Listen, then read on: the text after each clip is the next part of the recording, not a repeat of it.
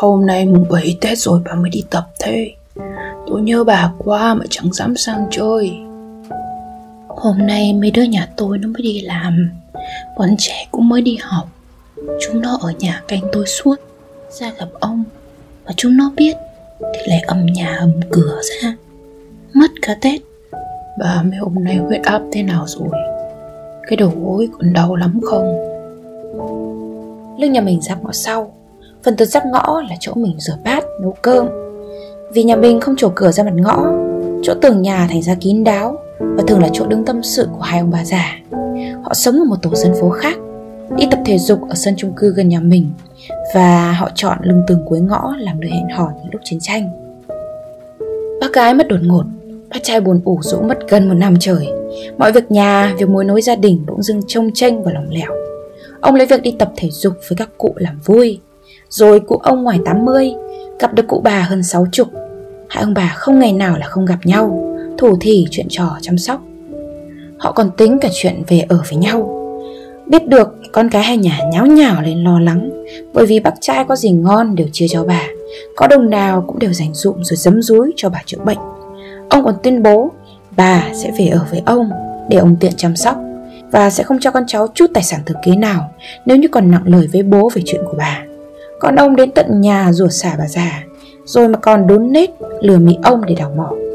Con bà thì tự ái, cấm mẹ đi lại với ông, rồi còn bố trí nhau theo dõi canh chừng mẹ.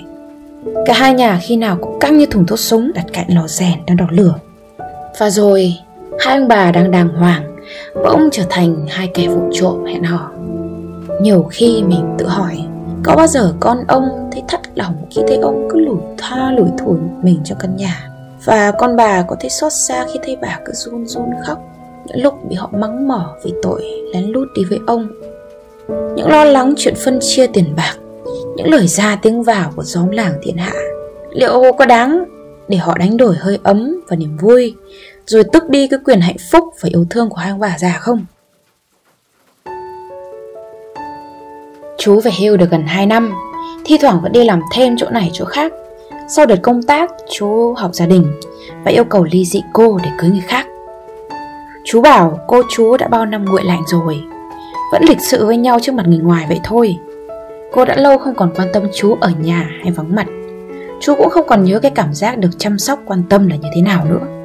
Hai người ở hai phòng cạnh nhau Mà như bị khóa chặt trong hai cái thế giới tách biệt với nhau Con cái biết, chú biết, cô biết Nhưng ai cũng nghĩ rồi cứ vậy mà sống tiếp thôi Chú không ngờ đến cái tuổi này rồi Mà còn gặp được một người bạn tri kỷ. Chú muốn đàng hoàng sống nốt những năm tháng còn lại của đời mình với cô ấy Được chăm sóc, bầu bạn cùng cô ấy. Chú bảo Tưởng là đã quen cái sự lạnh lẽo rồi Thì cứ lạnh lẽo mà sống tiếp. Nhưng ai ngờ người bạn mới đã giúp chú tìm lại hơi ấm.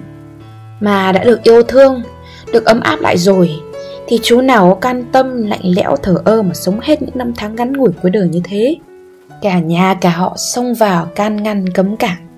Nào là đạo nghĩa vợ chồng, nào là uy tín mẫu mực, nào là truyền thống gia đình, nào thiệt, nào hơn, đều được đưa ra để phân tích cả. Sau lưng chú người ta chê trách, ông đã già rồi, mà còn không biết giữ đạo, không biết yên phận tuổi già, vui niềm vui con cháu gì cả. Cứ đi ham hố niềm riêng làm cái gì?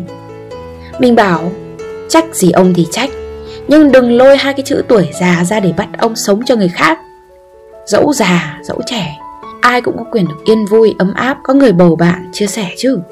Mà biết đâu, chú đi rồi, cô cũng tìm được người bạn mới thì sao? Hôm trước mình có ngồi cà phê cùng với hoa, và được nghe cô kể về mối tình của cha cô, và người bạn gái kém ông cũng đến dăm chục tuổi, về 18 năm thăng trầm, đứt rồi lại nối của người đàn ông giờ đã 95 tuổi và bà bạn gái ngoại lục tuần, nhà ở cạnh hồ Tây mùa hè ông vẫn vác cần ra câu cá ở bờ hồ. Và bà thì vẫn múc nước tắm cho ông giữa sân nhà, lúc ông trở về nhà khi trời sập tối. Hoa bảo, cô ấy yêu cái hình ảnh ông mình trần ngồi giữa sân. Bà múc nước ào ào dội từ trên xuống cho ông tắm. Mình cũng yêu hình ảnh ấy, dù chỉ là trong tưởng tượng. Có gì bình yên và trong trẻo bằng cái hình ảnh hai người già có nhau, chăm sóc, yêu thương. Ngày Valentine mình viết về chuyện tình của những người già. Bỗng nhớ hai câu hát cuối mà mình rất thích trong giấm xưa. Còn được yêu thương, còn biết yêu đương là còn sống, phải không? Ngày sau soi đã cũng cần có nhau. Hy vọng rằng các bạn sẽ thích nội dung lần này. Và đừng quên like, share, subscribe cho kênh của chúng mình và nếu các bạn thích những nội dung như trên thì hãy đăng nhập vào spyroom.com. Mình là Isa, xin chào và hẹn gặp lại.